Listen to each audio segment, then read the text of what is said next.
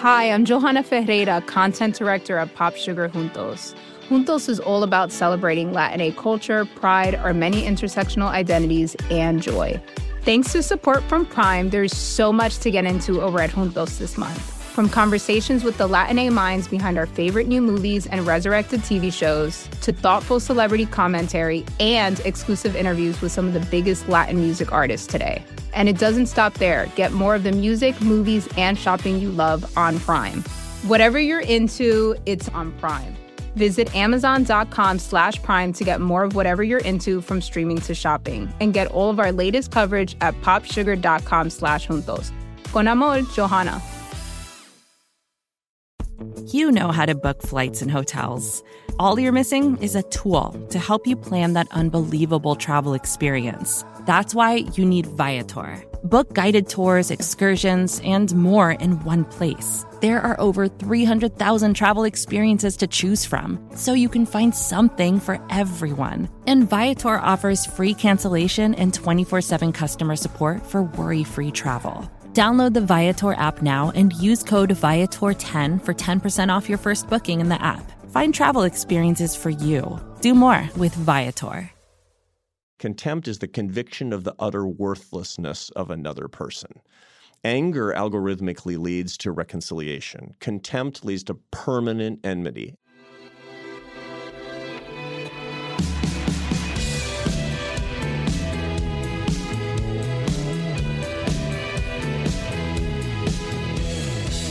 Hello, welcome to Ezra Klein Show on the podcast network of MediaVox. I am your host, Ezra Klein. Uh, let's do a bit of housekeeping here. It's been a while since we did an Ask Me Anything episode, so let's do an Ask Me Anything episode. Email me your questions, or better yet, this is a, a an audio medium. Record a voice memo and send it to Ezra Klein Show at Vox.com. Again, that is Ezra Klein Show at Vox.com. I have made the mistake before of keeping this open too long and getting so overwhelmed by the number of responses that I never ended up doing the AMA at all. So I am only going to look at questions submitted in the next week or so. So if you have anything, literally anything to ask me, send it by text or better yet by voice memo to Ezra Klein Show at Vox.com. Thing the second, our Netflix show Explained has had a couple of killer episodes lately. There's one on the search for alien life that I really, really love. Uh, it begins by flipping the question we usually ask. It's not, can we find alien life? But why the hell haven't we?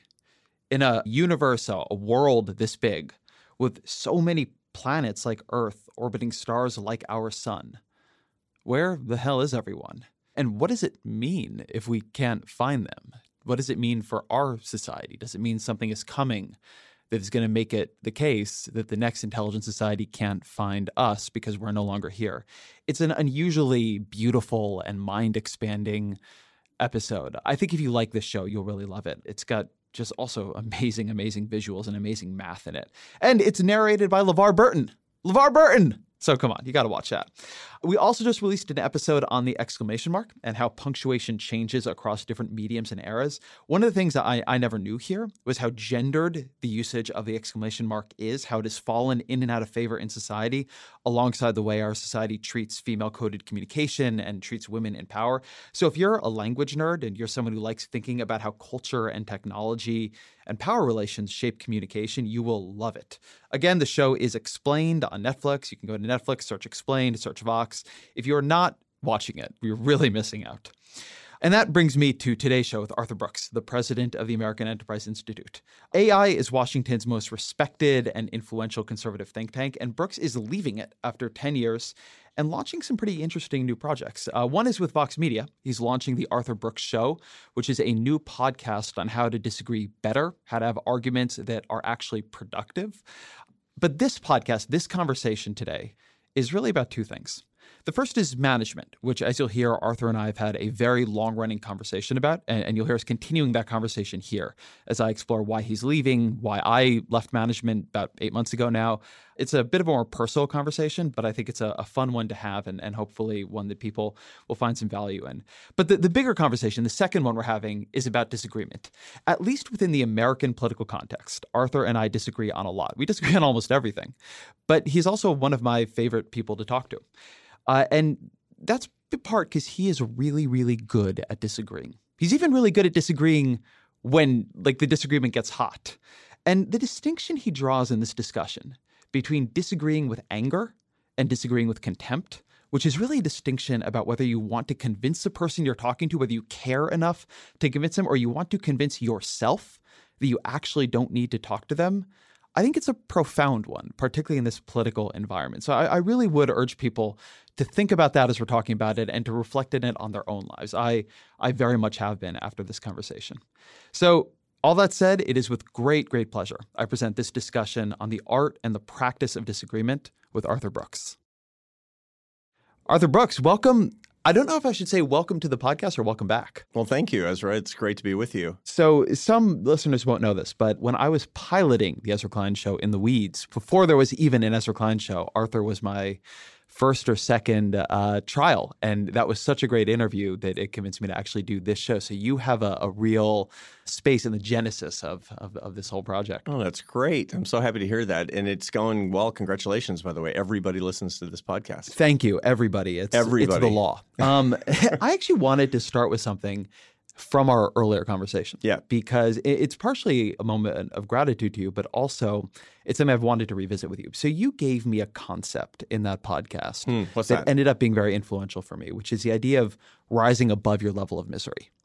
So you had told me then that something that will happen to folks um, in their jobs is that they keep sort of promoting up if they're doing well until eventually they get above what they like doing. Right. And then they get trapped there because the status hit of going back down right. is too much for people to take. Right. And I thought about that a lot over the next couple of years as I began to realize that I did not like managing as many people as managing Vox's growth would ultimately require me to do. But also felt the pull of, well, do you really not want to be editor in chief anymore? And right. it was a very useful concept for me to have to give language to that transition. So I'm I'm grateful for that. I'm glad to hear it, Ezra, and congratulations on doing that. I really admired it a lot. And maybe your listeners don't know that I quit my job too. So this is what I was going to ask you. Right. So, did you rise above your level of misery? Yeah. So, when we talked about this last time, here's the basic framework because I, I, don't think everybody's going to go back and listen to that early beta of the weeds for this. But basically, here's how it goes people have a tendency, as, as you just stated, to, when they're competent and they're hardworking and they're ambitious, to get promoted and to, to rise and to become more and more successful. But that success doesn't really have necessarily anything to do with your passion or your happiness. Most people have a pretty good concept of what floats their boat, and that's what they're doing. And they're doing it so well that people who are around them say, well, it'd be great if you took more responsibility. It would be good if you did more management. But that's not ideal for everybody. On the con- on the contrary, somebody like you, Ezra, you're you're inherently you're a creative. You've been a creative guy from the beginning of your career. We've over the past 10 years, we've seen a lot of stuff going on, and all the things that people know and admire are about you the most and know about you from the outside are your creative works. So that would indicate to me, if I were your therapist, I would say, Ezra, and man, sometimes you are. that that that basically your true north is being a creative voice, is writing your books, is writing your articles, is doing your podcast, is thinking about ideas. Now, there's a simulacrum for this stuff, and that is the money, the power, the fame that comes along from you know being more in management and running something bigger. But the problem is that's a substitute for what you really want. It's a substitute for Ezra. It's a counterfeit Ezra, and that's really what we're talking about here. You have to remember what your true north is, and don't take the counterfeit substitutes for it, notwithstanding the rewards that come along with them. But what I want to hear is about how this played into, and if it played into the transitions you're making, because. Yeah one of the things that's always been interesting tension in, in your career is that you're also a creative. You write books. You were an economist before you uh, ascended to the head of AEI. You said a you're, creative and economist. I'm not sure those two things. yeah, and you're currently. We were just talking before we started about what you're doing. You've got a podcast launching on on Vox Media. You've got a book coming out on the second half of life a huge story coming out on the second half of life and you've got a movie coming out. Yeah. So was this the was this the journey you went through in yourself too. So yeah, what, what happened was for those your listeners that I'm not going to assume everybody's following my career. I've been the president of AEI for 10 years now. Before that, I was a professor at Syracuse University, most of that, uh, and, it, it, was a completely creative lifestyle. I was writing my books and my and you articles. were not managing anybody. I was managing not even myself. Was, and, and, how many people work at AEI? Uh, 280 full time And so it's big. And, and by the way, we've doubled in size over the past 10 years.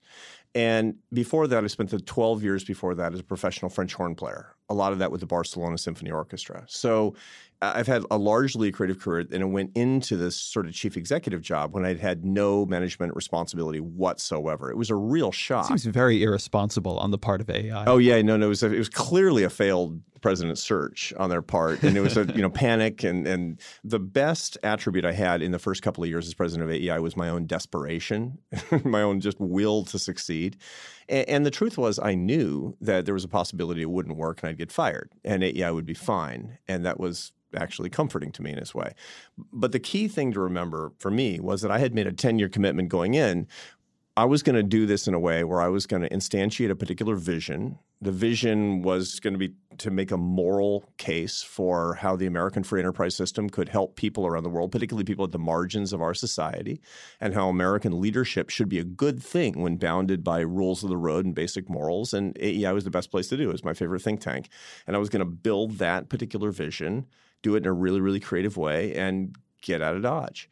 That was a goal that I had was to do it for 10 years. And when I got close to 10, it was a little kind of a panicky feeling, quite frankly, because the life is great. I mean, I was I actually kind of had mastered the job. I, I, wasn't having crises. I wasn't having problems. The place was running, not itself, but it was running pretty well. I remembered that. I remembered that there's a tyranny of this S curve. It's hard to get started, and once you get this really steep gradient, then you get to the top of that thing. If you sit up there, you're not going to be making very much progress. And sooner or later, you're going to get a shove. Why? Because when you say, oh, I'll leave as I'll leave as soon as I'm not having fun anymore, you've said this institution exists to serve me. That's what you just said. And sooner or later, the sheriff is going to show up. And I didn't want that. It's not good for AEI. It's not good for me. And so I was true to my word and I stepped, I said I was going to step down. That happens a year from now. What did you, I recognize this is a big question. What did management teach you? What do you know about yourself now that you didn't know before? The key, yeah, that's a, that's a good question. I think about that a lot. The most important management task is learning how to manage yourself. That you can't manage other people unless you're managing yourself. You can't help other people with their eh, to control their emotions such that they can be really productive, such that they can work together in teams, such that they can be maximally fulfilled and creative, unless you're doing that for yourself. And so the first management task is self management, is to be a leader to yourself. And it sounds like a sort of self improvement book, but it's probably not that much more than common sense. So you got to ask yourself, am, am, I doing what I should be doing today? Am I using my my time appropriately? Am I being as productive as I could be? Am I working such that I'm not unhappy? because unhappiness on the part of the leader just bleeds over like crazy, and everybody recognizes it. I, that one of the things that I missed that was a big learning for me. Oh, for sure. You know, people are looking at you know what you know. Ezra's in a bad mood today. What happened? It wasn't me. You know, how can we make him happier? It was probably them. It was probably it was probably them. Probably them. And the other thing to keep in mind is that most people in creative leadership jobs are are fundamentally melancholic people. That's just that's a Wait, that's, that that I'm not sure that sounds right to me. Oh is no, there, is yeah. there actual data on yeah, that? Yeah, I've actually seen this. So creatives tend to have a not a completely melancholic spirit, but certainly a melancholic streak, and and so those that are elevated into these management jobs frequently are the ones who have this strong strain of melancholy and not being able to control that to manage that in yourself becomes a real liability for a manager becomes a real liability for a leader. And so that's an important thing the self-knowledge the self-management was the most important skill i learned. Are you melancholic? Yeah totally. Yeah absolutely huh. of course. I mean it's a i mean it's not dominating my personality in every single moment but for sure i'm very dark yeah. So as someone who got put into this position from a pure creative background. Yeah. Then when you looked for deputies, did you look for people with management experience or did you look for others like you who had a hunger and had a vision and assumed you could teach them or they would learn management? Uh, you have to put together a team that has the right elements on it. So a management team, the span of control of the chief executive is eight or nine people seven, eight, or nine people, something like that. Not much more than that, and they have to be a blend. They have to be a, have different characteristics. Now, the the top management of any organization has to basically have two two people at least doing four jobs. Here are the four jobs: vision, resources, execution, and accountability. And the chief executive's job really 85%, 95% should be vision and resources. The biggest problem inside organizations, the thing that wrecks organizations, is that everybody's competing to be the chief operating officer. Everybody wants to be the executor, the guy who checks the lists, the guy who makes things work right. Why? Because vision and resources, that's, that's really hard. It's easy to fail. You know, that where are we going? Do you see it? Do you see something bigger, more moral, something better, something that's going to improve our lives? And here's what we need to get it brains, money, and relationships. And I'm going to go out and get them and bring them back in a bag. That's what the chief executive job really, really is. And so, what you need is people surrounding you doing the other jobs. And you have to, by the way, here's the a big mistake that a lot of new executives make, new leaders make, is they keep trying to do their old job. well, that that was that's me. I always that's did that. All, Ezra, that's all of us. That's all of us. Like, right, you oh, were still writing economics totally. books. That, that's writing, the hard thing about yeah, that. Yeah, I was writing my it's, column for the New York Times. I mean, that was because it just gave me an outlet, right? It's one reason, it's something that I feel, and this is a journalism specific point, but that I've come to believe strongly is that you want editors who truly want to be editors. You want managers who truly want to be managers. I think one of the things I began to see in myself is that up to a certain level of size for Vox, I could manage a lot through the product fundamentally the tools of management for me were working through assigning stories and editing stories and having ideas with people and it, looked a lot more like my old jobs. When it gets big enough you're really the the fundamental building blocks of the organization are people. You're managing and at a certain point you're managing managers sometimes right. even of managers. Sure. And so then you're working with people problems people's talents people's opportunities and that is itself a very deep skill and there are people who get out of bed, like our current leadership group, who really, really think about that as a core thing. That's been what they've been doing for a very long time. And so when they become editors in chief or whatever, they keep doing that. But I always think that one of the things I now tell people who come to me for advice on this is that you have to be honest with yourself about whether or not you like working with the the actual tasks you're doing right. or whether or not you're trying to do your old job in a new and bigger role. Yeah. The number one reason for the demise of a CEO is not that he or she isn't a good CEO, but that he or she doesn't want to be the CEO.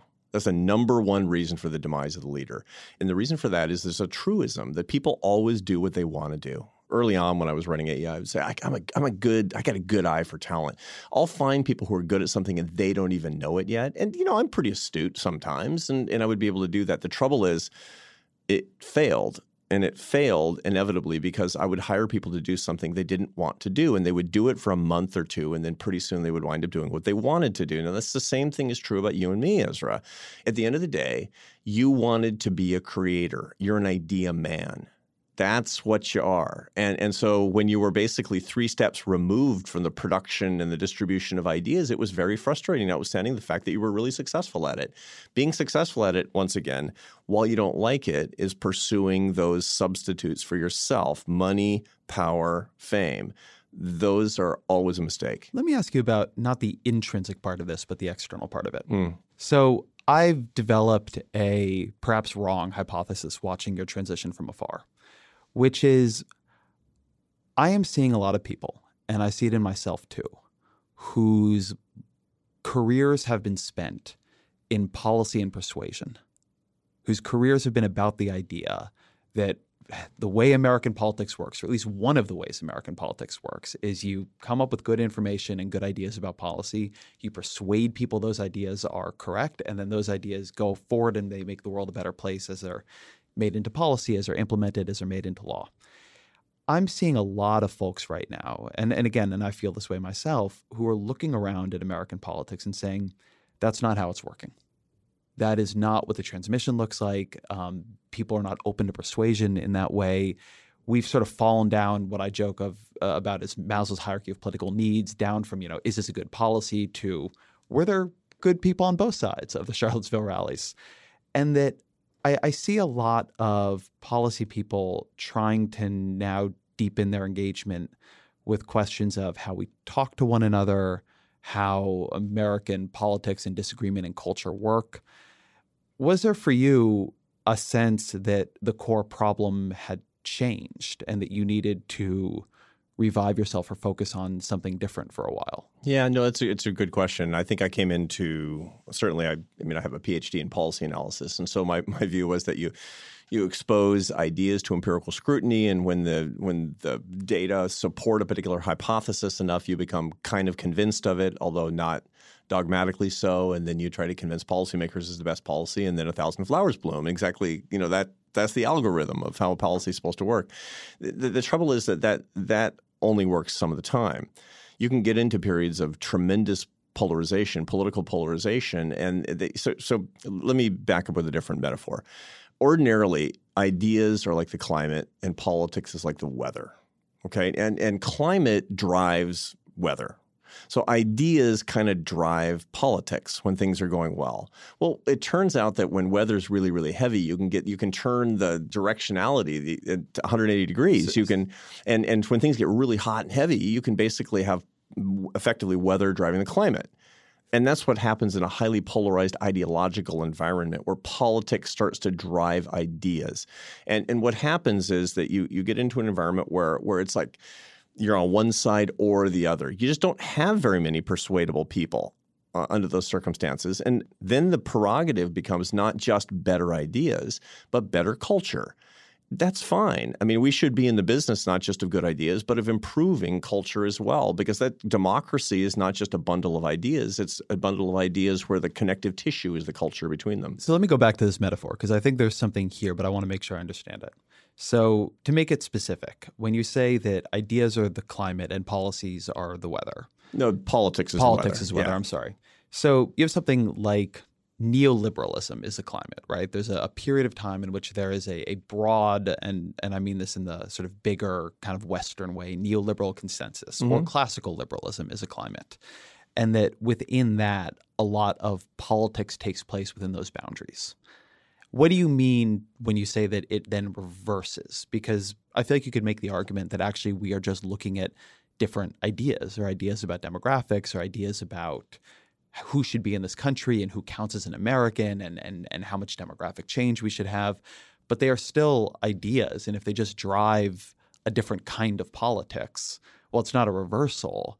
That's just, you know, you you've or I've or whoever has lost control of the climate. Well, I think the ideas per se are part of the climate. And so big ideas, little ideas, they all go together. Politics is a different thing. Politics is the relationship of power between particular people. You know, who gets to make decisions, who has uh, the the capacity to redistrict everything. It's just basically politics is how power is structured, whereas ideas, typically, guys like you and me who are in the idea world, we have very little power, except insofar as that we can exert some moral suasion or we can persuade people in different ways. So I think so, it's just very little power. and and you know, it's actually amazing because in the end climate usually does win out. Ideas do win out. But in the short term, politics, the weather, it can be much more interesting. I mean, look, uh, climate doesn't blow down your house, weather does. So ideas are not suddenly going to, you know, rock your world, change everything. It's going to be politics that does that. It's going to be the power relationships. And the polarities are such right now, to mix my metaphors, that politics, that that weather is super heavy. I mean, we're basically going through a pattern where there's like hurricane or tornado after tornado after tornado. And under those circumstances, you have to say, okay, what are the circumstances in which I can change that? And one of the ways to do that is to to talk about the culture in which the politics exists and that's why I have I've changed the focus of a lot of my personal activity. Support for this podcast comes from Constant Contact. If you're a business owner, you already know that it's really really hard to cut through the noise of everyday life. If you want to connect with your customers, you need to break through the noise. You need Constant Contact. Constant Contact is a marketing platform that makes it easy to reach new audiences, grow your customer list, and connect over email, text, social media, and more. Whether you're a marketing guru or just learning the ropes, Constant Contact offers writing assistance tools and automation features that make it simple to say the right thing at the right time. So get going and start growing your business today with a free trial at constantcontact.com. Just go to constantcontact.com right now. Constant Contact, helping the small stand tall. ConstantContact.com. So here, here's a question about this. Obviously, as people who decided at one point or another to devote a lot of our lives to this question of what are the dominant ideas, what what are the ideas people are listening to, what what what ideas should they be listening to, what should get more attention than it does, what should get more analysis than it does, we are going to be inclined to state highly uh, the, the, the power of ideas in in politics and also just in life, right? Where, where people have chosen to work a lot with ideas, but the the place where I am struggling here, not necessarily because I disagree, but because I'm not sure I, I have a view, is well, was it ever really like that? Now, on some level, ideas have always mattered. There, there are clearly boundaries on the, the political conversation. America has certain ideas like individualism that that take specific root here compared to, to how they do in, in other countries. But you know, another way of thinking about that is that America has group identities and America has structures that make certain um, ideas take root here. And so I'm curious how you think about that interplay. Is there a larger context in which things happen? Why do some periods have more of a role for, as you put it, the climate than others? I mean, what is the like if you're able to take one step back further out from your metaphor? What is the context in which all that operates? So I often ask myself this too, because you know I hear people that are pining for the past, the good old days. Well, you know, you go back 100 years, and it was, I mean, the polarization was unbelievable.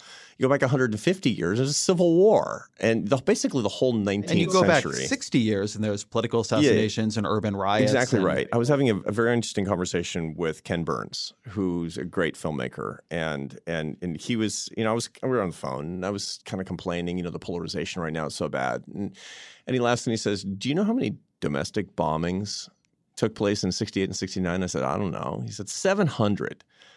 Think about that. I mean, the last domestic bombing in the United States was like that one in New Jersey. I don't. Did it go off? I don't remember. I mean, it's just it's that, that's bad, man. I mean, and and so the, perspective is really important. So sometimes I wonder the same thing that you do.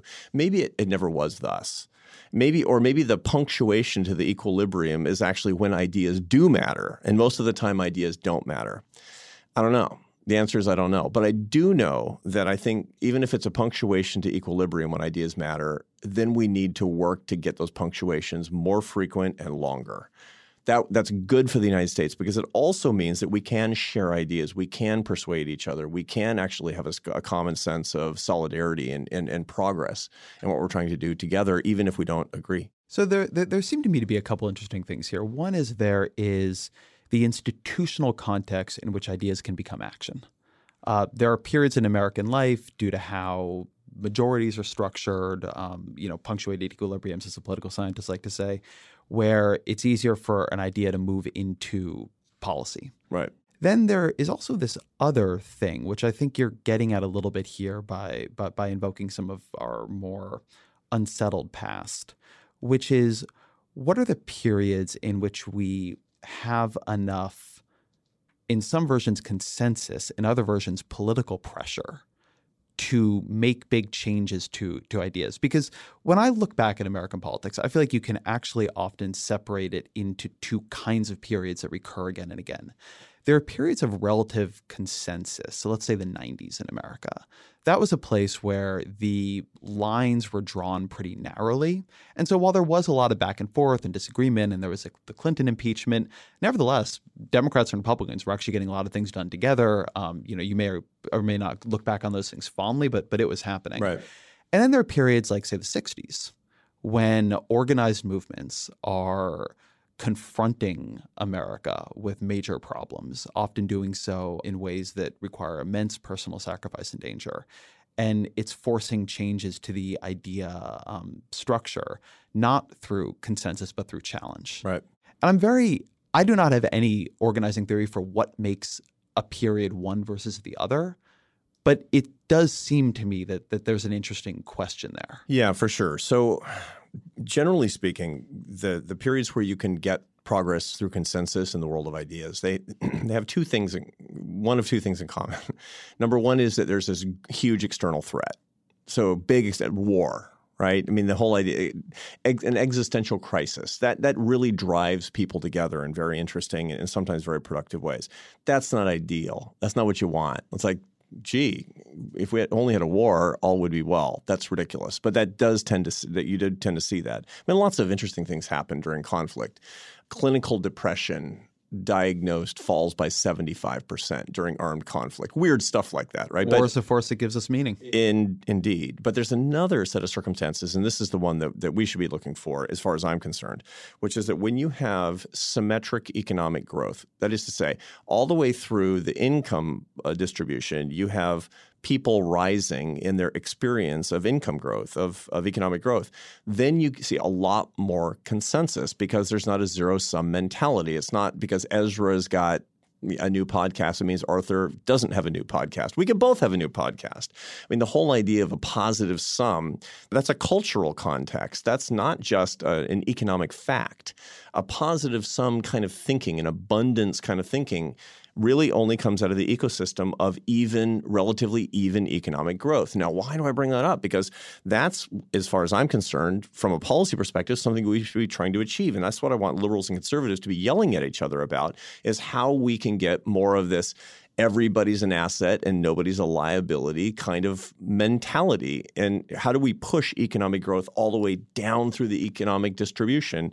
And you know conservatives are going to be talking about higher economic growth rates and lower regulation and all that kind of stuff and, and liberals are going to be talking about jobs programs and and and you know big public works stuff. But that's the kind of argument i think that we should be having such that we can create that ecosystem in which we can be promoting ideas. I, i've been thinking a bit about this idea because i often see a version of this argument done which is that what it's doing is pushing periods of economic growth, periods of perceptual abundance, and suggesting that, that the absence of that in recent years is the cause of fractiousness, right? Because we had a very, very terrible recession starting in 2009. Now we're here with Donald Trump with this kind of society where it feels like people are, are at war with the left becoming, you know, left and a real sort of democratic socialist dimension emerging in American politics. Depending on who you talk to, they have different versions of why things are conflict ridden as opposed to, to, to, interesting progress of ideas. But but a lot of people seem to agree that it's economic growth. But then I look at mid-century America. I look at post World War II America. And this is a period in America that I think is broadly believed to be our great growth story. And it's a very fractious period. It's a period, as you say, where we have this huge number of domestic bombings. It's a period where we have the civil rights movement and the, the feminist movement. And we I've been struggling with this idea of whether or not abundance actually makes societies calmer or whether it can make them just more open or more generous in the face of challenge. Because I think a lot of people think if we had growth, we'd stop fighting. But that doesn't seem to me to be the lesson of 20th century America. That's true. I actually think that fighting isn't the problem. the, the problem is the inability to ever let somebody else win, to ever be even the slightest degree persuaded by anybody else. See, the problem is not fighting per se, it's polarization, which is different. So the problem is not disagreement, it's the inability to disagree well with each other. Um, I'm married to a, a Spanish woman, right? And we're completely in love. We've been married almost 30 years, and we fight every single day. There's a huge literature out there that shows that anger is not correlated with divorce. It isn't. Really? No, it's not. Anger is not. Thank God, because I'd be divorced.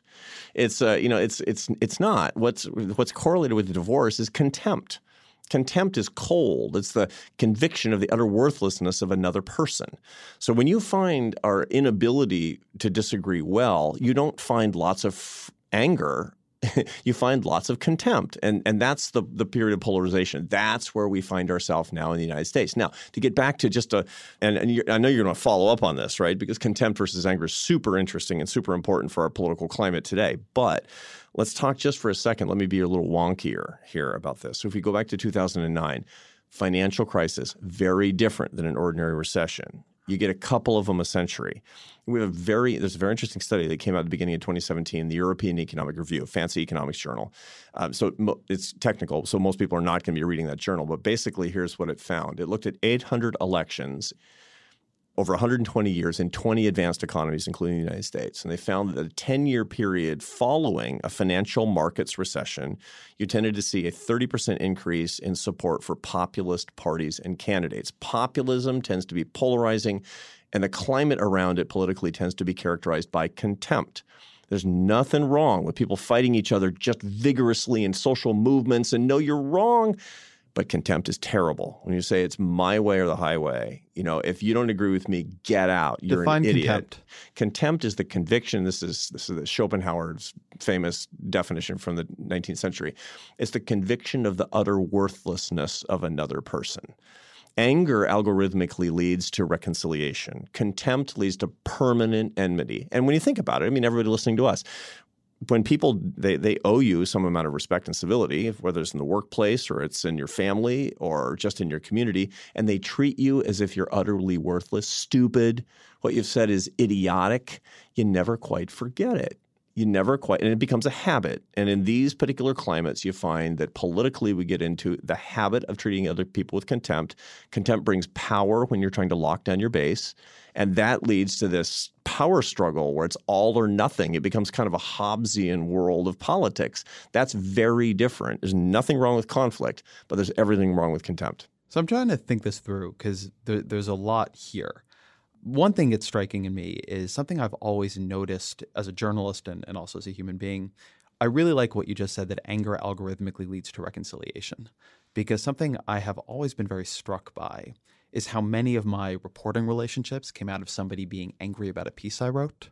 How many in in my own life, just in things I've observed and, and things I've been in, people getting angry at each other often seems to be an opening for them to transfer those strong feelings to a more calm place, that people are more likely to develop a friendship even if they begin in anger than if they just begin with nothing. yeah That strong feelings can be moved around. anger says i care right. Anger says I care. contempt says you're worthless Contempt says um, it's interesting. So, and then there's this question though of how do you know when you have one versus another in politics?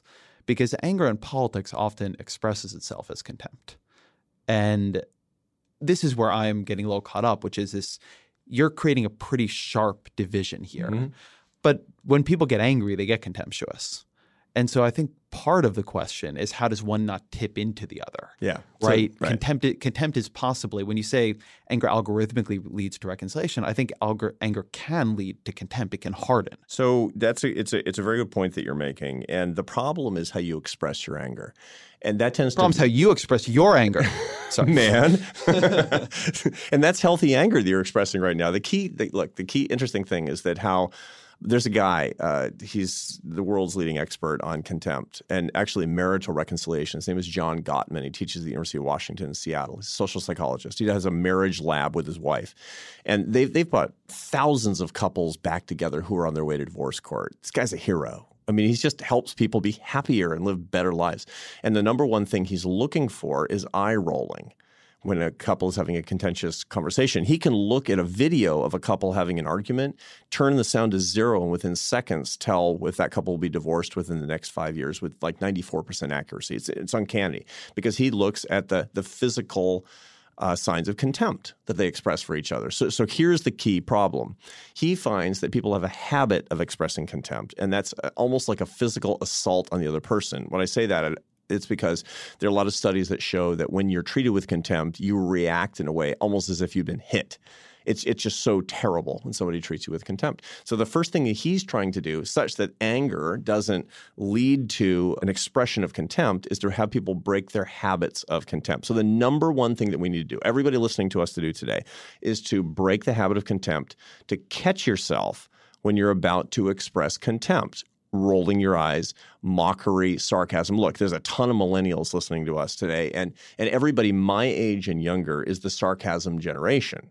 So so don't do that, particularly with people you don't know, particularly on social media. Okay, n- now you're going to ask So wait. how, right? No, I was going to ask something different, which is I want I want to if this is the advice for you're, you're giving people, I want to make sure the advice is clear. So here's what I'm hearing when you say that: that if I'm on Twitter or I'm talking to somebody, that there's a difference between me seeing something that I don't like and saying, I don't like that. I'm going to disagree with this person, and me seeing something that I don't like and saying, this person's an asshole. They're not worth me disagreeing with. Correct. Is that the dividing line? Yeah. The dividing line is about whether or not somebody for you is worth engaging with versus not worth engaging Well, with. not worth engaging with means you don't engage at all, which means you don't write anything on Twitter. Contempt, That's usually the best advice. well, it, it you in know, all it kind of is. It kind of is. It kind of. I mean, you and I actually had a conversation once about Twitter, where you talked about the anxiety that actually created in your life. Yeah. and and me too. I mean, you're, you've got a billion Twitter followers, and I've only got you know like nine. But it's still, it's the same. It's the same thing where. And, and part of it is because you feel a, a need to react to something that you don't think is correct. Okay, so there are basically three. You see something that you think is is wrong on Twitter, and we do it all day long because we're you know we're looking at it probably more than we should. Number one is don't react. Number two is to react by saying I disagree with that completely, and here's why. And number three to say is what an idiot. You're an idiot. What a moron. Jackass. Come on. You know, get your facts straight before you get on Twitter. Okay. Number one is not engaging. Number two is maybe anger, maybe not, but it's healthy and it's respectful. Number two is a kind of disagreement, It's- whatever the emotional charge. which is fine. I mean, uh, disagreement is a form of competition, Right, and we're gonna get to competition is good. So, okay. And number three is contempt. Don't ever do contempt. Now, now the problem is and again, number three is fuck this person. They're not worth me responding. They're not well, or except that you are responding, which means it's just the fu part, and not that it's not worth you responding. It's basically you're an idiot, ha ha ha. That's the classical kind of response of contempt on social media, right? So, and that's just Twitter is a contempt machine. That's the biggest problem with Twitter, and not to mention the fact that it's anonymous, so contempt is that much easier to express for people. The problem is, however, that a lot of people who are listening to us, and it can happen to, to people in leadership positions as well, is they're in the habit of expressing their feelings that way, even when they don't feel contempt. That's how they actually get followers. That's how they get fans. That's how they get attention is by expressing contempt, and it's extremely deleterious to the Well, conversation. This is interesting. So you were saying a minute ago that that folks below you are the sarcasm generation, right? And and I would call it snark. Hmm. Snark is the dominant mode in a lot of these spaces. Right. And it sounds to me like what you're saying is that a lot of us are in practicing our snark in, you know, being out there with it. A lot of us are developing habits of mind that whether or not we quite intend to do so and habits of expression that lead us more easily down the path to contempt. That is correct. And the, the result of it is knowingly or unknowingly twofold. Number one, it alienates other people and thus forecloses the ability to have disagreement that can be constructive. And number two, it hurts you. I don't want to put this all on social media because obviously this operates in a lot of other parts of our lives, but it always strikes me that you can really tell when somebody is disagreeing with you with the expectation that you are going to see it versus somebody's disagreeing with you or attacking you or, or, or whatever they may be doing with the expectation that their group is going to see it Right. right? When somebody is coming at you expecting a response, there's one kind of writing, one kind of communication. And when you are, I should say, even when I am, when I am disagreeing with somebody for my Twitter followers, not for them, right? Right. So and so has written something. I think it's really dumb, and I'm going to make a joke about it that I think my people are going to find funny. It's not the opening of a conversation with the person I am attacking Right. that's a place where I find myself tipping much more into contempt driven. For sure. For, I uh, mean, ordinary disagreement. Civil disagreement is one uh, where you actually want the other person to hear you and you want the other person to respond. Uncivil disagreement, which is contempt based, is one in which you're playing to your own audience. It's, it's you know it's like one of these late night TV shows where the host is always barbecuing the guest if the guest is has the wrong politics or whatever for the benefit of the people who are out in the seats. If you're doing your Twitter that way, you're not doing it very constructively. It's basically a kind of divisive, negative entertainment, which, by the way, is horrible for the entertainer. It's bad for you. It's bad for you emotionally. It's even bad for you physically to be expressing contempt. I uh, was talking with somebody the other day about the difference between the old blogosphere, which I came up in. That's sort of how I got into journalism. It's like old. It's like I know it's 2005. no, it's it's it's real strange how how quickly these things have moved. But how different it felt. How different disagreement, which was often very uncivil there, felt from disagreement in a lot of social media spaces. And, the reason I think it felt different was that there was an expectation that you were going to go back and forth with Right. the people you were disagreeing with. It was a link based economy. So they were going to link to you, you were going to link to them. You know, there was a, a habit back then called fisking, which is a long story of how it got that name. But I, re- I remember that. I know that. I know it was that a thing where you take a Yeah. paragraph and then like you'd rip that paragraph to shreds and then another paragraph and you'd rip that one to shreds. But it was also a very deep kind of engagement with Right. whatever you were attacking, right? It wasn't like you just like had a little link that probably people wouldn't read and then like a really witty quip on top of it. Right. And now this is just something I feel like I've been tracking. It does not feel like when people disagree, they expect the people they're disagreeing with to be reading them. They're not expecting to have like a five piece back and forth. Right. They're expecting to, um, you know, get their sort of likes and retweets and whatever it might be. And and that that that does feel to me less healthy. And and again, I say this by the way, again, being part of it, not outside of it. Not look, not not like I am. I some- follow you. You're not bad, and it's Oh, but it's you. very. You know, you're fine. You're fine, that's right. But it's because I don't participate. Yeah, I, I got it. I got it. And and but the key the the key to this is knowledge because knowledge is power on this. If basically you're not intending to have a back and forth, a real disagreement with somebody, then then you're going to dismiss that person. If you're going to react at all, you'll dismiss, and dismissal per se is contemptuous. By the way, when you go back to even a vigorous fisking of the blogosphere, you know this like I've Such a gross, It's a vigorous fisking in I the know. blogosphere. I know it's awful, but you know, even when it was uncivil, in a way, there, there's nothing that says that we have to be civil when we disagree. That's not the point either. But contempt and civility. It's, it's interesting right now. People are trying to adjudicate the current political climate, and they're complaining a lot about civility. That that's beside the point. I mean, civility is fine if you're basically trying to have everybody get along and you're trying to have a certain kind of productivity in the workforce. But civility shouldn't be the goal either. I mean, that that's not how competition is supposed to work. I mean, Pepsi and Coke are not civil to each other, but they should be following certain moral norms and rules of the road legally.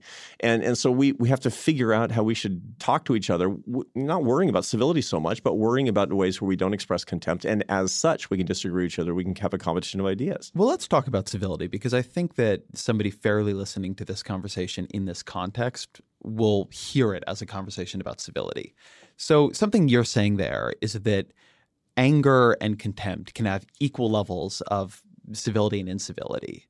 It's about the productivity of the engagement, right? Whether or not you're actually trying to have an interaction with somebody on a real level. But it doesn't have to be a civil interaction. Is that is that what I'm hearing from Yeah, you? That's right, because civility is a largely subjective construct. I mean, if you go to uh, you know Minneapolis, it's really different than if you're going to Atlanta. You know, if you go to an Italian family, it might be really different than if you go to a Southern Baptist family, you know, in, in what they consider to be civil around the dining table. I mean, different cultures define civility in different ways, but everybody, everybody knows the difference between anger and contempt in their hearts, whether they can define it as such or not. You know when you're being treated with contempt, and, and there's no culture that says, yeah, it's contempt is fine. You, you can treat me as if I'm utterly worthless, if I'm beneath any sort of disdain that you could possibly. There's there's no culture that accepts that. That's a natural law, if there is such a thing in discourse. I've been reading a lot of Martin Luther King Jr.'s books recently, just for some other projects I'm working on. One of the things I really loathe in contemporary discourse is when King is brought up as a paragon of civility. Because one, at the time, he was often attacked for being uncivil. That's, you know, letter from the Birmingham jail and all, all of that. But also, it was a very deep form of confrontation. But but to your point, one of the things I, I was thinking about while listening to you is that it was confrontation with the expectation of interaction, right? It was confrontation with the belief that you were trying to change minds. It was confrontation with the belief that people were redeemable. And if they saw the monster in themselves or the monster in their peers, they would change. And I am interested in this idea on, on limiting the difference between when have we decided the people we are dealing with are beyond saving versus when is our actual effort to try to change their minds Yeah. you know, then there's this other question of how open do we believe our mind is to change, Right. Right, and how open in different contexts should it be? But this idea that civility is a is a defining line. Civility seems to me to be a very weaponized concept. Yeah, totally. I mean, basically, when you don't want to compete, then you start talking a whole lot about civility. Yeah. and and it's basically vigorous competition is always going to be considered to be uncivil. This is not violating the law or even moral norms. It's just not being nice. And so, you know, niceness is not what you're trying to do in a capitalist economy or in a, in a contested democratic election. And it shouldn't be what we're trying to do in the competition of ideas either. However, you pass the line of actually being able to have a competition of ideas when you express contempt. Why? Competition of ideas means trying to win the competition. Contempt means you're trying to shut it down. You know, that's basically the Red Sox blowing up the Yankees bus on the way to the game. That's not competing. That's not competing. That's the kind of the the, the, the rhetorical cronyism. It's just some way of of not having to compete. So I'm I'm not a fan of civility. I don't mind it. There are certain times when I use it, certainly, but it's not my goal. However, I think that we have to declare a war on contempt if we're going to make any kind of progress in this country politically and in the competition of ideas. So tell me about this this project you've been working on around disagreeing better. So I, I, think at this point, if I ask you how are we disagreeing poorly, you're going to say that we're disagreeing with too much contempt. But are there other dimensions to your diagnosis of what has gone wrong with an American disagreement than contempt? Yeah. So contempt is when we interact with each other poorly. But one of the biggest problems that we have in, in, in, in having a conversation nationally about big issues, stuff that really matters a lot, is that we don't actually have conversations with each other effectively. We have fake conversations where we talk to people who agree with us, acting as if we were talking to people who disagree with us. We have conversations only with people in our own community saying, yeah, the other side is this, the other side is that, and ghettoize ourselves. This is really bad practice. It's also it's intellectually a very weak practice that we've gotten in, into. And and part of this is that we have a you know decades long coming apart process my colleague at AEI, uh, Charles Murray, and and and also Robert Putnam at Harvard and a lot of other people have written important books about how society has literally physically come apart as people are not living together. But then the the, the kind of natural manifestation of this ideologically is that we've found technological ways to make sure that we don't even have to talk to each or listen to anybody else's point of view that doesn't agree with our own. The Onion, which I'm sure you're a faithful reader, I certainly am. Um, they has they have a, a funny version of a late night talk show called "You're Right." it's basically you watch that show and all they do the whole time is tell you how virtuous and how smart you are and how right you are on every particular topic. Well, that's a that's another big threat to our competition of ideas. I mean, it's basically just leads to to mediocrity and kind of a soft society in which none of our ideas are ever exposed to uh, you know, it's interesting. I was an academic for a long time, and when you're a, when you're a center right, a moderate conservative, as I am on a college campus, you find you always have to defend your points of view, and it's like, why is it so easy to win arguments? It's not because my colleagues are they're super intelligent. They're really really smart, and the answer is that since undergraduate, all the way through graduate school, and and in the academy, frequently people don't have to defend their their center left point of view or their progressive point of view. It just makes you weak. So, what makes you confident this is worse than it was 30 years ago, 50 years ago, versus because of social media, because of nationalized cable news, more visible? Um, I'm sort of I'm, I'm, both pessimistic and optimistic. The reason I'm pessimistic is I see the data, and the data I like to look at as a social scientist are on feeling thermometers that you know the relationships people have with each other and you find that that relationships are breaking down. Um, about 20% of Americans have ended a close friendship or relationship with a family member because of ideology, because of political views. And that's up. I mean, we've been looking at that for a long time. That's much, much higher than it's ever been. You find that people are avoiding those who disagree with them. And in feeling thermometers, which is this like zero to 100 scale, where zero is Saddam Hussein and 100 is Santa Claus, you find that just the, the general group of people who disagree with you are falling like a rock and feeling thermometers. And you know, we we have data going back decades on this, and it's just worse than it's been before. So it's in, I think it's a, a pretty compelling argument that we're in, we're in trouble. That's why I'm pessimistic. What was the optimistic part? the optimistic part is that when you have a crisis like this, it's it's by nature an opportunity.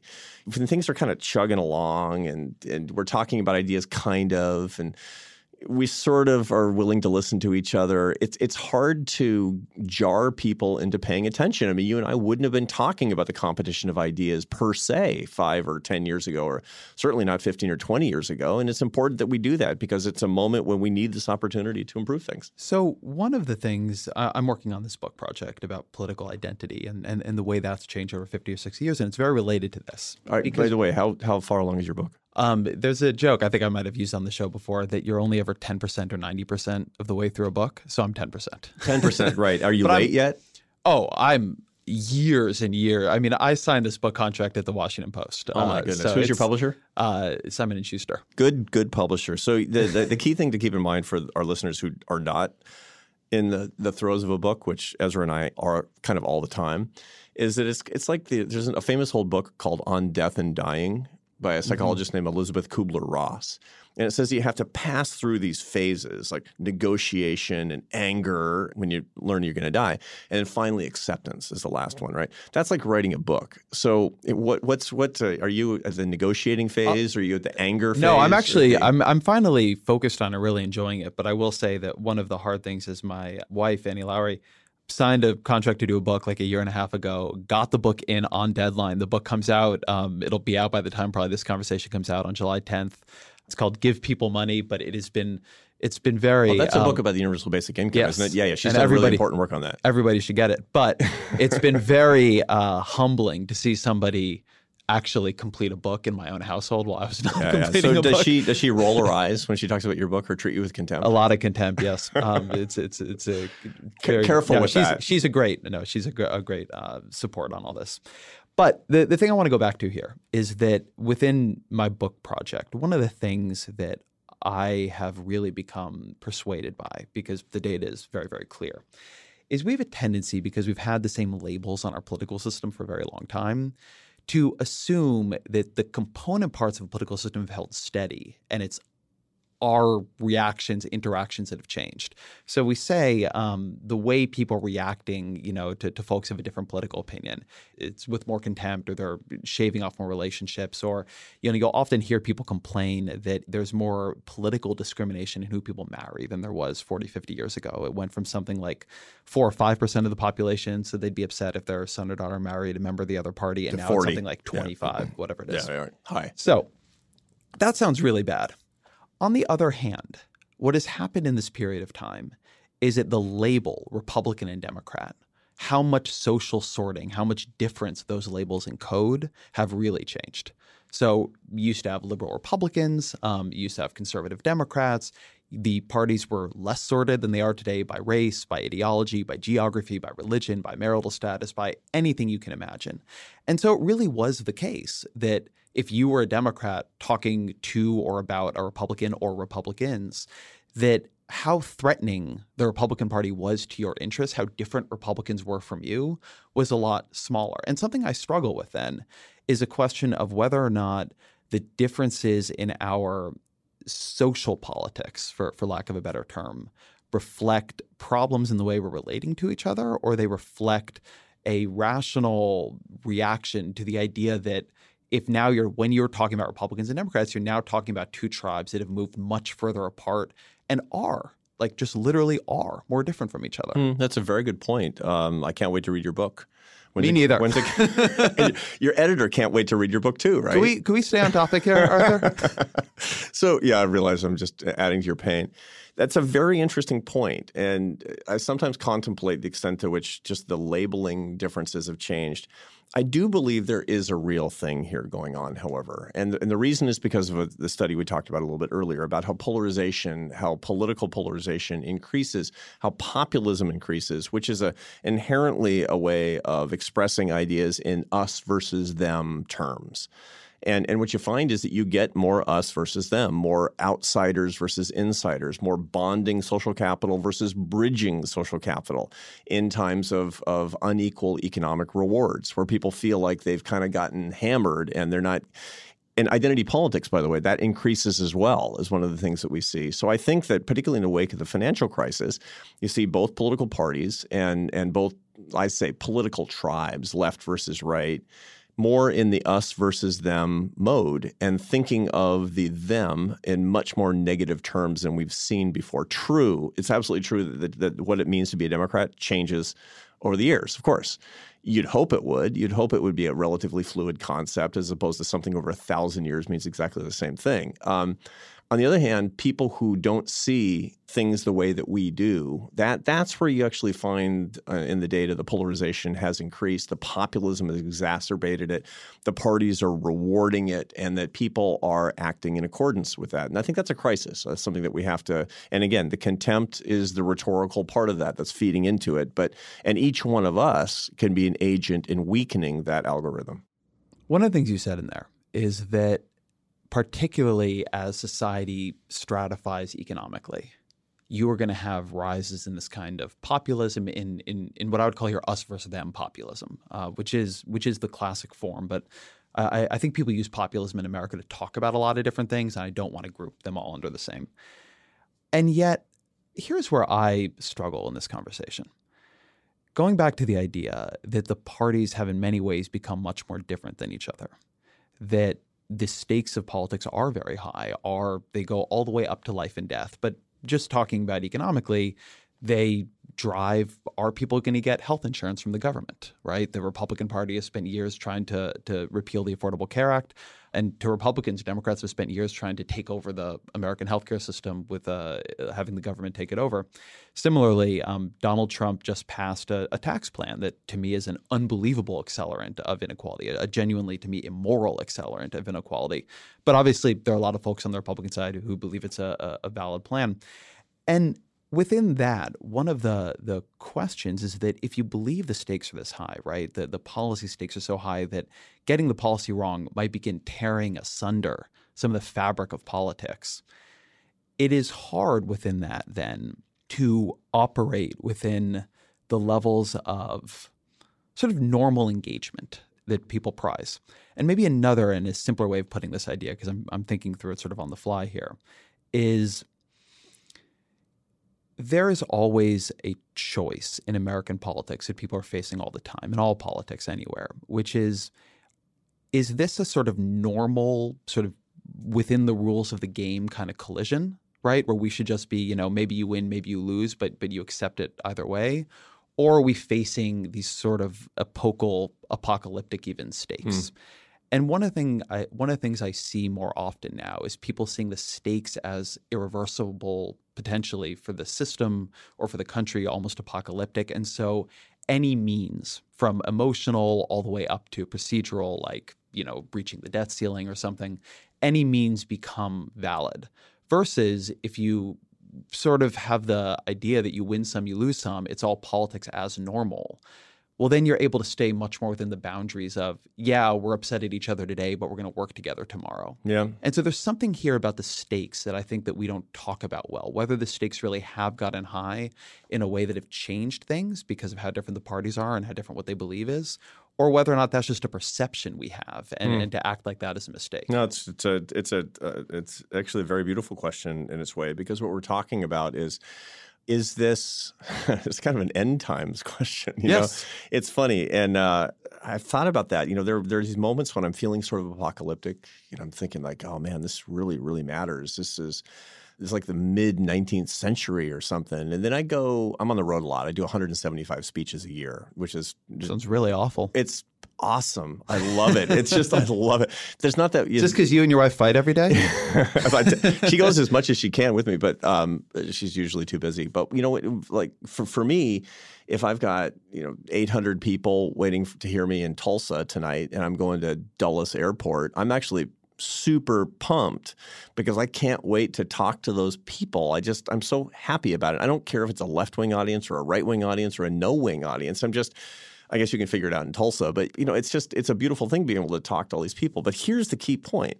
When I'm feeling kind of apocalyptic about political polarization in America, and then I go to America, I find that the stakes are almost always weirdly lower. I mean, we tend to think that if you go to Waco, Texas, or you know Kansas or Chicago or someplace that you're going to get these, these enclaves of people who all believe in the same way, and they pump everything up into being a really big deal. But we're the ones here in D.C. who have our dresses over our heads all the time. I mean, it's just we think everything is the end times, and and when I think back on it, you know, I've been I've been president of AEI for during three presidencies now. I mean, a little tiny stub of W, and then all of Obama, and now Trump. And every election, including the off year elections, including the minor elections, is always the most important election of our lifetime. And we we kind of calm down, man. I mean, it's just it's just the stakes aren't as high as we think they are. And so I've got actually I've got a piece of advice for people who are listening to us. And and I'm going to prove to everybody listening to us, including you and me, that the stakes are actually lower than we think they are. And here's the piece of advice. It's called a politics cleanse. It's a patented thing I'm coming up with, right? It's kind of like becoming an ideological vegan for a couple weeks, just two weeks. I mean, it's not the communists or the fascists or whatever won't take over during that time. It's okay right? And do yourself a favor and don't listen to anything about politics and don't read anything about politics and don't have any conversations about politics. By the way, but like a vegan, people think you're wacky, but you can be, you know, superior to them, which is right. Awesome I'm a too. vegan. Me too. Which is so, how. Yeah, totally. So I, you know, I get it. So, and, and and but at the end of two weeks, if you actually do this, it's hard but if you actually do this, you're going to come back and you're going to find a bunch of things. You're going to find that the the world has gone on like it's like a Mexican soap opera. You pick it up two weeks later and it nothing's actually changed. The second thing that you're going to find is that you were used by powerful people for their profit. That's actually what's going on. People are trying to whip you up and get you into a frenzy, make you angry all the time and contemptuous all the time for their profit. There's a minority of the population that's super into this, and there are people in the outrage industrial complex that are making tons of money and getting powerful and famous. And they they they feed on your brainwaves and the third thing you're going to find out is that you were wasting tons of time that you could have been spending cultivating relationships of love in your life. And that should be the true source of your uh, sustenance. So let me try to argue this one both ways because I'm I because we're in the competition of ideas, so you can argue Right. it both ways. um, nobody said it was a two-sided competition. so on the one hand, one way to hear that is that sure that's true, but there's a, a deep privilege associated with it. I'll, I'll use myself as an example. I am not at risk of deportation. Right, I can step back from politics for a couple weeks. I'm not at risk of losing my health care. I'm not, you know, I'm I'm in pretty good shape. So I can step back from politics for a couple weeks, and certainly from the news cycle for a little while, and calm down and realize, as you say, that a, a lot of what's going on is algorithmic or cable news or politicians Russian Twitter bots exactly or whatever. trying to get me very upset, and, and that it's good to calm down. And that is both a true thing about me and potentially a fake thing about politics. On the other hand, I do think that part of the question here is about baseline. Because the stakes of politics have always been life and death, because the stakes of politics have always been, particularly for some people, decisive in the future of their lives. I mean, it's why I've devoted so much of my life to, to, to trying to make politics what I see as a little bit better there's something about this period that feels different, even though it isn't. Um, uh, one of the examples I do use here is deportations. Um, something that my colleague Dara Lind, who who covers this stuff very closely, will say is that the high watermark of deportations, you know, roughly was early Obama years. Um, it went down in the back half, but Donald Trump has brought it back up again. But it's something we've never seen before. But Right. it feels because of the way it's being constructed, because of the way it's being talked Well, about, and the Obama of- administration didn't talk about it, and then and the and they were trying to use Trump it as a administration celebrates it. and the Obama Right. administration wanted to use that as leverage to to create a more humane reform of the immigration system. I'm not. I don't want to create too much parity. The, the thing I'm trying to get at here is that the By the way, you're just being a fair broker. Right It- the, the, you're not creating parity. You're being a fair broker. right the, the argument on the other side of this is that there's something a lot of us feel that this period is uniquely um, high stakes, uniquely apocalyptic, uniquely dangerous, and I do worry that that relies on a a mixture of Donald Trump pursuing a strategy of constantly freaking everyone out, right? Donald Trump sort of like sounding an alarm every morning when he turns on Twitter, but also a nostalgia for the past including, by the way, for things like George W. Bush, who I think, I think, and this is my politics, who I think did a lot more damage than Donald Trump has actually done so far, despite the fact that now there's a sort of nostalgia around him. Wow, when you come on my podcast, we're going to have to we're We to have to really that. to pull that apart because I, got to hear more about Well, that. Well, that's a, it's a foreign policy judgment. Uh, I got it. There's no doubt in my mind, uh, not a shadow of a doubt, that George W. Bush and the people who worked for him were more moral, more compassionate, more the, the, the way they thought of themselves and their role in the world. In, in terms of who do I feel contempt for versus who don't I, I had a much easier time dealing with the Bush administration. Right. But in part because they're more effective in, in places where I really disagreed with them. On foreign policy in particular. Particularly on And foreign policy. The fact is that the Trump administration foreign policy has been largely a continuation of the Obama foreign policy for all intents Mixed and purposes. with a huge amount of chaos. Well, you know, I got it, but we're Yeah. talking about the, the the outcome looks an awful lot like a continuation of the Obama foreign policy. So if you liked Obama foreign policy better, you and all the people listening to us who really liked Obama, they should be kind of liking Trump's foreign policy because for all intents and purposes it's the same. I don't think that's true, and I'll, I'll I'll say here's why. I think that is looking at foreign policy too much as war policy. And it is true that Donald Trump has not yet started a, a new war.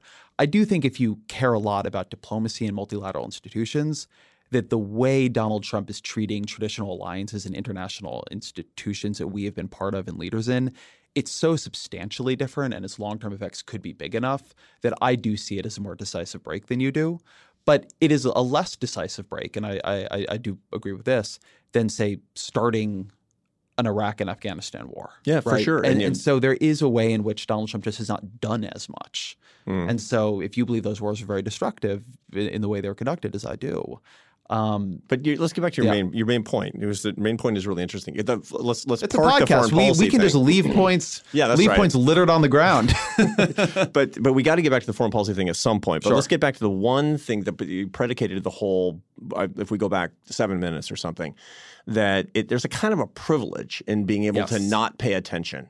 Right? It's Yes. a, it's you're lucky to not be able to pay attention. I hate using the privilege language because it's just so college campusy at this point. You know, identity politics and all this and you know, check your privilege and all that stuff. But I get your point. I get your point.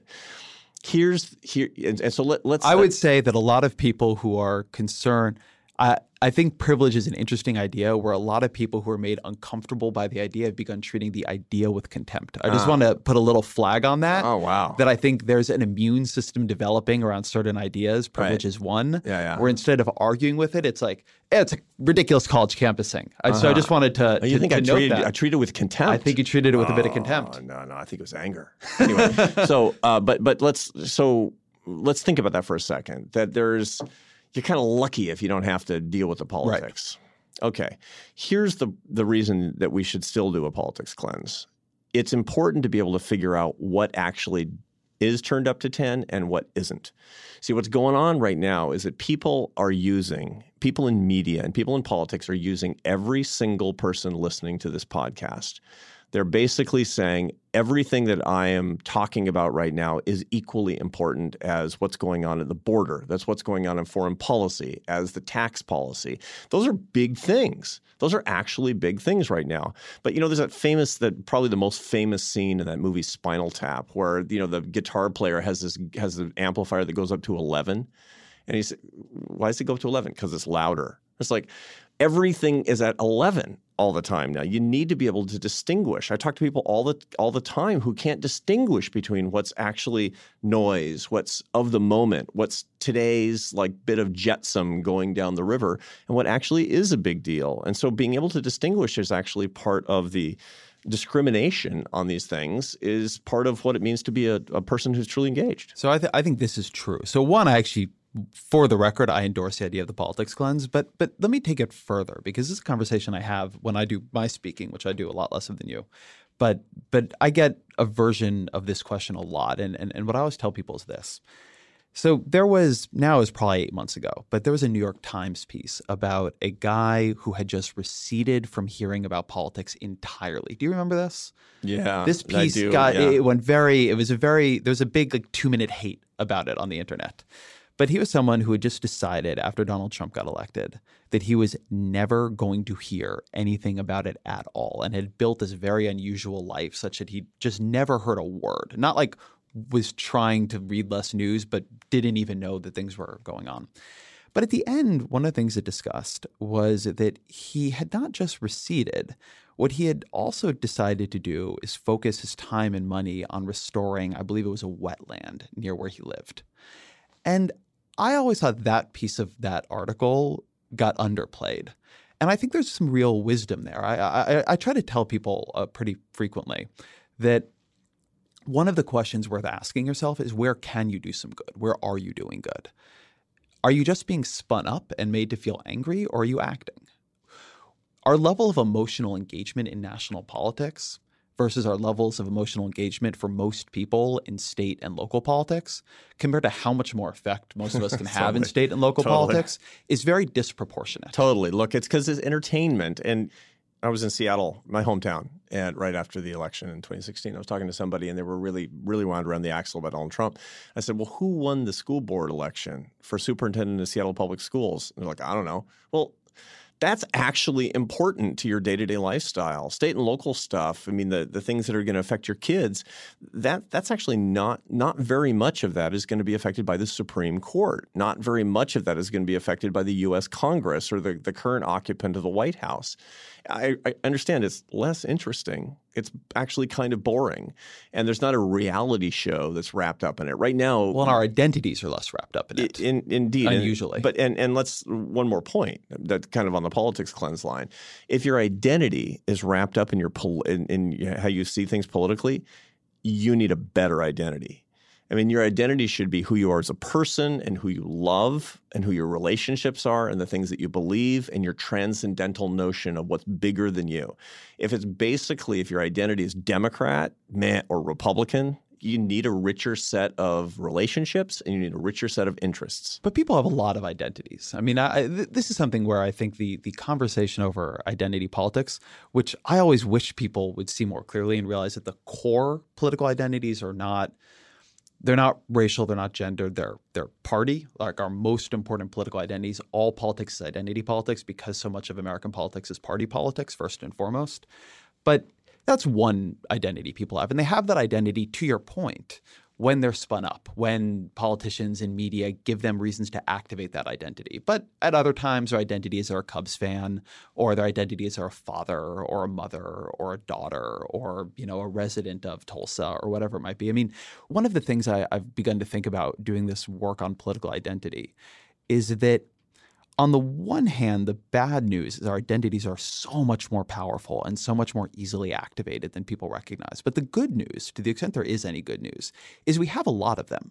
The choice is not whether or not you can act from a place of identity, but whether or not you can choose which identities are being foregrounded and whether or not also leaders and media and, and politicians and other and other folks are making responsible decisions about which identities to activate and, and, how to activate them. Yeah, I understand that. And one of the things that we do see is that political identities have become more salient.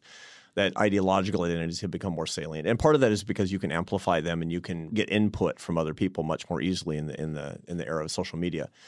But it's also worth pointing out that, particularly when there's a, a zero sum mentality across society, that identity per se gets more important. I mean, mm-hmm. identities. And, and, and he, here's a let me make a quick appeal against identity and for something that's better, which is stories. It sounds like a like a distinction without a difference. But the truth is that identity is how you're different than others. Stories are basically how you're the same as others. Stories bond you to other people. Identities distinguish you from. Now, we have identities. We just do. I mean, you know, Ezra is a Jewish white man in his 30s. These are identities. I mean, you're not going you can't you can't wipe them out without sort of extreme means. That's fine. That's normal as far as it goes. But what you choose to emphasize can either bond you to others or distinguish you from others. Both are appropriate at different times. I just think that we've gone too far toward the distinction and too far away from the bonding. You know, the stories of commonality are so uplifting. It's amazing. I saw this. Maybe you saw this too. I saw this um, this video on YouTube uh, of a rally from September of 2017 out here in the mall, Washington, D.C. And it was a, a rally uh, called the Mother of All Rallies, Trump Unification, something. It was like Bikers for Trump. And it was the whole, it was like a huge multi day deal. And it got crashed by Black Lives Matter Greater New York. I mean, they came in off the periphery and, and like fists raised in the air, and you know, like people take out their phones. Like everybody's an ersatz videographer at this point because they want to see conflict. And what happened is just mind blowing. I mean, you got to watch this thing. I, I, talk about it actually on my on this new Vox podcast, as a matter of fact, it makes this point of identity versus story so well that this guy, his name is Hawk Newsome. He's the head of Black Lives Matter of Greater New York. He's huge guy. He's like six, seven, and he's got a deep voice, and his fist is in the air. And the guy who's running the Trump rally, he says, I'm going to give you two minutes on this on this microphone, two minutes on this stage. And Hawk Newsome gets up there and he says, You know what I am? I'm an American. and, and he said, I'm a Christian right? To the largely Christian crowd. And within two minutes, they were cheering for him, not because he was doing his identity politics, but because he was doing his story of how he was the same. He, the guy is great. He's my friend now. I actually, I've, I've gotten to know him. He's a completely interesting and good guy. He naturally wants to bond with you. How did you get to know him? I got to know him because I wrote about him in the New York Times and I called him and I asked him to come to Washington, visit AEI, and come on my podcast and be part of my book this new book that I've got coming out because I want to know him better. I heard him. I think, what an unbelievable talent for solidarity this guy has. He's great. So I spent some time recently with Eric Garcetti, who's uh, the mayor of Los Angeles, yeah. and he makes a point that's similar to this, which is that in an era when we have a lot of identity getting activated, and you're not going to be able to get away from that, that being able to tell unifying stories becomes more important. He's yep. speaking for politicians here, yep. I think. He's an incredibly gifted politician. Very, very gifted politician. But, Could be a president at but, some point. Well, he'll, he'll be running in 2020, so we'll yep. see. I, I, think I think he'll be running in 2020. He's not uh, certainly not announced, but heavily rumored. And I sort of like the new breed of politicians who who have stopped denying when they're thinking about I running know. for president. I find I find like the end of that dance to be. Hey, nice. Ezra, have you denied that you're going to be running in 2020? my my denials are Sherman-esque. Uh, but uh, as I said, if you don't love managing 120 people, you're not going to like running the federal government. But he, I do think there's something to, to his point. I mean, his critique of Democrats oftentimes is that Democrats have, they've gotten very good at talking about identity, which he thinks is important, but they've lost the ability to tell national stories. stories. Right. And I, I don't think it's all Democrats. I think Obama was very good at merging those two things. And I think Hillary Clinton wasn't. And I do think that's a little bit of a story of part of where the, the, the Democratic Party is Hillary finding Clinton, itself right now. It was that. And there was also the healthy dose of contempt. I mean, the, the moment that you look at the data that things really started going south, notwithstanding all the emails and the Comey and all that stuff, was when she said that deplorables and irredeemables comment, because that was a classic moment of contempt. Romney's fatal error was the 47% comment, which looked dismissive. It was a moment of contempt. Although the flip of that is that Donald Trump is a politician almost entirely powered by contempt. Yeah, yeah, for sure. Right? Which mean, is and it's it's an amazing thing to me, and I, I do think it's a bad thing for politics, and that he models a form of politics that's based on contempt. Sad, you know, like crooked, like the, even the the names about people they're immutable. It's yeah, you know it's pure contempt characteristics. It's pure contempt. Exactly so right. That's a good bridge to. I asked you about other dimensions in the ways we disagree poorly. What are some of the other things you've learned or come to believe about disagreeing well, aside so, from just trying to avoid contempt? So I'll tell you one thing that has really had a huge impact on me. Um, as you and I have discussed, and, and, and, by the way, when we talk about how the salience of politics and policy and all that stuff, you and I are the wonkiest guys in DC, maybe. And well, I don't know about that, but we also disagree on most yeah, policies. Well, I, eh, I bet we agree on most policies. I think that we could find a lot of stuff that we disagree on, but we agree on most policies because if you compare the United States to other countries, yeah, that's fair. I mean, we believe in the fundamental tenets of democratic capitalism, and we disagree on the characteristics for its manifestation, the stuff at the margins which is great, by the way. But when you and I get together personally, like for lunch, most of our conversation is about love and solidarity and relationships and spirituality, which means that we are not defined by these identities that we've got here. And that's really, really important thing to keep in mind. And that's something we're going to have a very strange idea of our lunches off of that description. that's right. Anybody who wants to join us, it's uh, need to make a contribution to the American Enterprise Institute. Anyway, one of the key things that's really in, influenced my thinking a lot about how to disagree in terms of policy actually comes from the world of spirituality. I'm, I'm quite close with the Dalai Lama I see him every year. Well, I mean, aren't we all? Yeah. Well, it's a weird thing because you wouldn't think that the guy who's the president of AEI would. So it's an unusual relationship. He's a very open person. So it's not as if, you know, I'm so special. He loves people. Um, and I, I, go to see him at his home in Dharamsala in the Himalayan foothills in India. And he's come to the United States and, and been at AEI many times. It's, it's a phenomenal relationship. And I was working on this thing about contempt. I asked him because I was in Dharamsala and we were shooting this film that's coming out. He's in it. And I said, just like between cuts, I said, Your Holiness, what should I do when I feel contempt? right? I mean, it's because it's a habit, right? When you're trying to quit smoking, every time you feel like smoking a cigarette, you don't just say, I won't do it. You have to do something else. You have to put something else in its place. There's a good brain science on this. A guy named Charles Duhigg has written this great book, The Power of Habit, and he talks about this. And so, like every time you want to smoke, then you know, drink a beer, for example. That's a I'm not sure that's specifically the one I would choose, but yeah. Okay, sure. well there you are. So if that's you have an addictive personality, don't go straight to the alcohol. Uh, okay, maybe not. Okay, so so I asked, Your Holiness, when I feel contempt, what should I do? And he said, express warm-heartedness. And I thought, you know, you got anything else? Because that's you know seems like pretty weak, weak uh, advice. And then I thought about it. You know, he's a tough hombre. I mean, he was kicked out of his country in exile at the you know the the end of a rifle and took his people, his people to be you know gone and forgotten and poor forever. I mean, the the, the communist Chinese were just uh, utterly thuggish in the way they kicked out the Tibetans and the way the Tibetans have been treated subsequently. And he starts every day praying for the Chinese leaders, not that they'll give him back his homeland, but they'll have better, happier lives. Why? Because he wants to practice warm heartedness in the face of contempt. When I feel contempt, when I face contempt, when I see contempt, then use it as an opportunity to practice something that's orthogonal to the cognition that you're experiencing in that moment. And I said, huh, and he gave me a bunch of, of ways to do this. I mean, what you should think of, and he gave me some practices, and, and, and I've tried to develop this. But the bottom line is when you're on Twitter and somebody expresses contempt to you, and, and it'll be today, Ezra, because you're famous. And, and somebody's going to say something contemptuous. Answer with warm-hearted, not not with agreement. Answer with warm-heartedness, and and in so doing, you change the relationship and and most importantly you change your heart. So i've gotten two uh, recent practices that i think you'll be interested in um, that that are maybe related to this. One is that i the last thing i want to do is argue with the dalai lama about how to respond to contempt. But i didn't mean to get out the big guns there. No right. I i've always found those kinds of practices too hard for me. It's too big of a jump from being angry to being um, warm-hearted.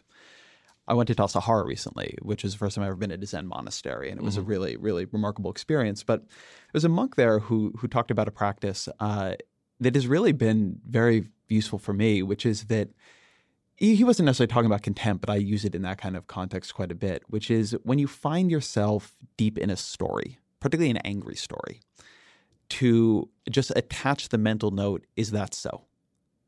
And it comes from a, a famous Zen story uh, where a monk was in a town and, and he was accused of, of fathering uh, the, the, child of the fishmonger's daughter or something. And, um, you know, when all the angry townspeople came and they gave him the baby and they said, you know, you're, you're terrible, you've, you've betrayed us, he just said, is that so? Six months later, the woman confesses it was not the monk, it was the shopkeeper whoever. They come back, they say to the monk, You're a holy man, you've taken this child, you know, you, you didn't get angry at us. And he just says, Is that so? Instead of having to go all the way to the other side, uh, you know, that sort of like wrenching mindfulness practice of, you know, you know, you're thinking now, you've got to start just like kind of because maybe it is so. Maybe the way you feel is a reasonable way to feel. Maybe the thing you're worried about is a, a thing that's actually going to happen but also maybe not.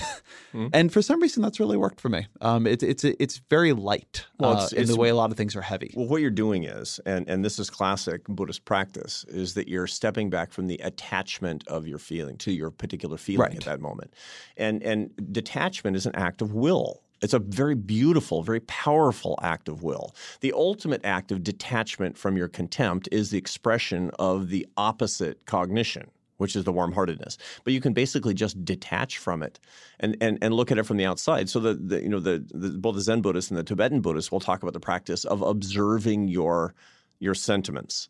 And so you're actually feeling something. And at that moment, you have to practice backing up from that feeling and observing yourself feeling that thing. That's when you say, Is that so? That's what you're doing. That's effectively what you're doing. You're, you're examining what you feel. And mm-hmm. so you should, you're basically not saying, Is that so? Is that so? I'm the father of that child. You're just like, is that so? I'm being accused of being the father of the child. Is that so?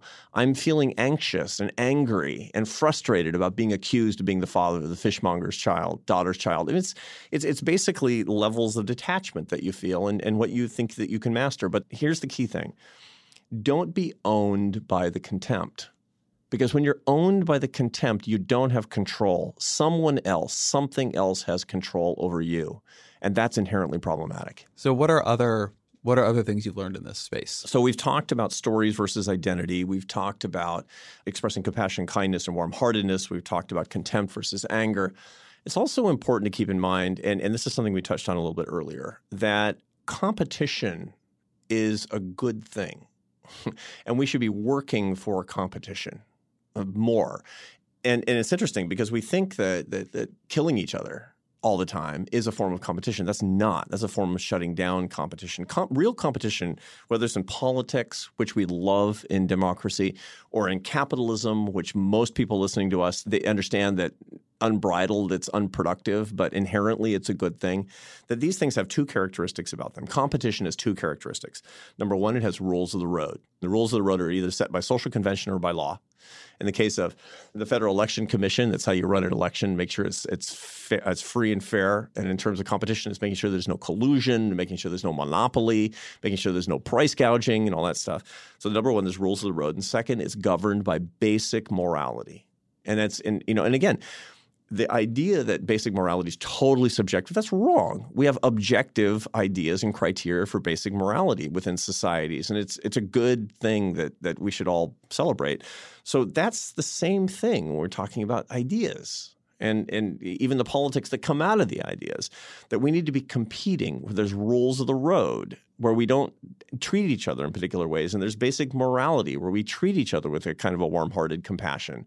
And if we do that then then just have at it. And that's one of the things i write about. So one of the interesting things about that is can the the warning you've given quite a bit in this discussion against contempt is a warning against a kind of negative unproductive engagement with others the push for competition, because I, I do think this is uh, an important point, is a warning against a lack of serious engagement with others. When you were talking earlier about on your campus, the center left uh, professors who you found it very easy to argue down because they were not used to having their arguments examined or rebutted, or were not used to hearing the arguments they disagreed with framed right. well. I do think that that's a, a useful practice. If you are very into the kinds of questions we discuss here, and you find that in your normal week, you never feel challenged. Yeah. Well, you're probably getting weaker, not stronger. That's exactly right. It's exactly right. And and by the way, we face this not just on college campuses, but at, at conservative think tanks. I run a, I run a center right, free enterprise oriented think tank. We have a policy of never having an event where the other point of view is not represented by the best possible person. Literally one of our corporate policies. Why? Because you know, we don't want to be some sort of flaccid activist advocacy kind of place where the opposing points of view are caricatured. Our founding motto is that a competition of ideas is fundamental to a free society. What that says is that competition of ideas is the means and the free society is the end. If you believe that, then you have to engage in the competition of ideas, which means you got to have a competitor out there. You don't want to see batting practice by the Yankees. You want to see a game with the Red Sox is the way that thing is supposed to go down. And I think that's very important for all of us to to want to get in the game. And to get in the game, you got to have somebody who's in the game competing with you. Very important. So, what is the podcast called? We didn't have to hire Saatchi and Saatchi to figure this one out. It's called The Arthur Brooks Show. The Arthur Brooks Show. what do you think? Because I, I, was, I, was going to call it ripped off here. Well, I was going to call it the Ezra Klein Show, but it turns out it was taken by Vox. Yeah, it's a it's a shame. and um, we're doing it through the Vox Podcast Network, and they're phenomenal. I mean, it's just the production is so good. The people are so talented. We're doing it mostly out of the New York office. Um, it's going to sound a little bit like This American Life. It's got original score. It has a, very high production values, and uh, I think people, it really doesn't really matter what your political values are. I think there'll be something to learn. And so every week it's a show on a different facet. Season one is about this question of disagreement. Yeah, yeah, yeah. And so every week it's a show exploring a different facet yeah. of the question. And so I have people who disagree with their family members who come on. I have people who have worked really hard to have pers- close personal friendships not fall apart. And I have a, a, I'm a real studies show kind of guy. I mean, I suffered through a PhD, so everybody needs to suffer apparently. And so I have a lot of the the best the social psychologists, behavioral economists, people in the world who who deal with more productive disagreement. People who do clinical practice and bringing people together are going to be on the on the show to talk about how to mend relationships, compete better, persuade, and ultimately to to love each other. All right. And so the final question I always ask on, on this show is for three book recommendations, Ah. which I think we told you about. But having had this conversation, I want to structure this one a little bit differently. What are three books you've recommend that you've read and would recommend that you disagree with, at least in part? Hmm. Three books that I disagree with, at least in part. Well, that's a killer, Ezra. Because I do read a lot of stuff. I have a tendency to. I mean, I read a lot of policy books, and that are in in because I have to for my work. But the things that I will really engage with, the reading that I'll really engage with, ultimately, it's because I'm trying to be morally improved by those types of things. So there will be books that I don't understand, and so I might agree with or or might disagree with. So Let's let- say books you felt challenged by. yeah, okay. That's that, I'll that's make it a little bit easier. that's better. So I just came back to a book that I read the first time when I was 20, and I'm 54. Okay, so this it was a good amount of time that passed, and it's Zen and the Art of Archery, which you probably read. Have you read that book? I've not. Okay, so a lot of people have read Zen and the Art of Motorcycle Maintenance. That's based on this book, Zen and the Art of Archery, by Eugene Herrigel, who is a, a German academic from the 40s. He wrote it in the 1920s. He went to Japan. He studied archery with a Zen master. He wanted to study Zen Buddhism. He said, sorry, you have to study a thing. So his wife studied flower arranging, and he studied archery for eight years. And it just walks through his process of learning the truth of Zen Buddhism through archery. Extremely challenging book. So I, I didn't understand a word of it at 20, and I understood about 15% of it at 54. And I'm planning to go back to it at 90 to see what I can come up with. But I have to say, it's a wonderful book that I recommend just simply to be challenged on a lot of the concepts that we're talking about here. Another book that I read, it's a book by an Australian journalist named Will Storr, and it's called The Unpersuadables. It basically walks through a whole bunch of communities of people that can't be persuaded by facts. So anti-vaxxers, you know, people who who don't believe in evolution, and, and it's just communities like that where you're like, what? How can you think these things, right?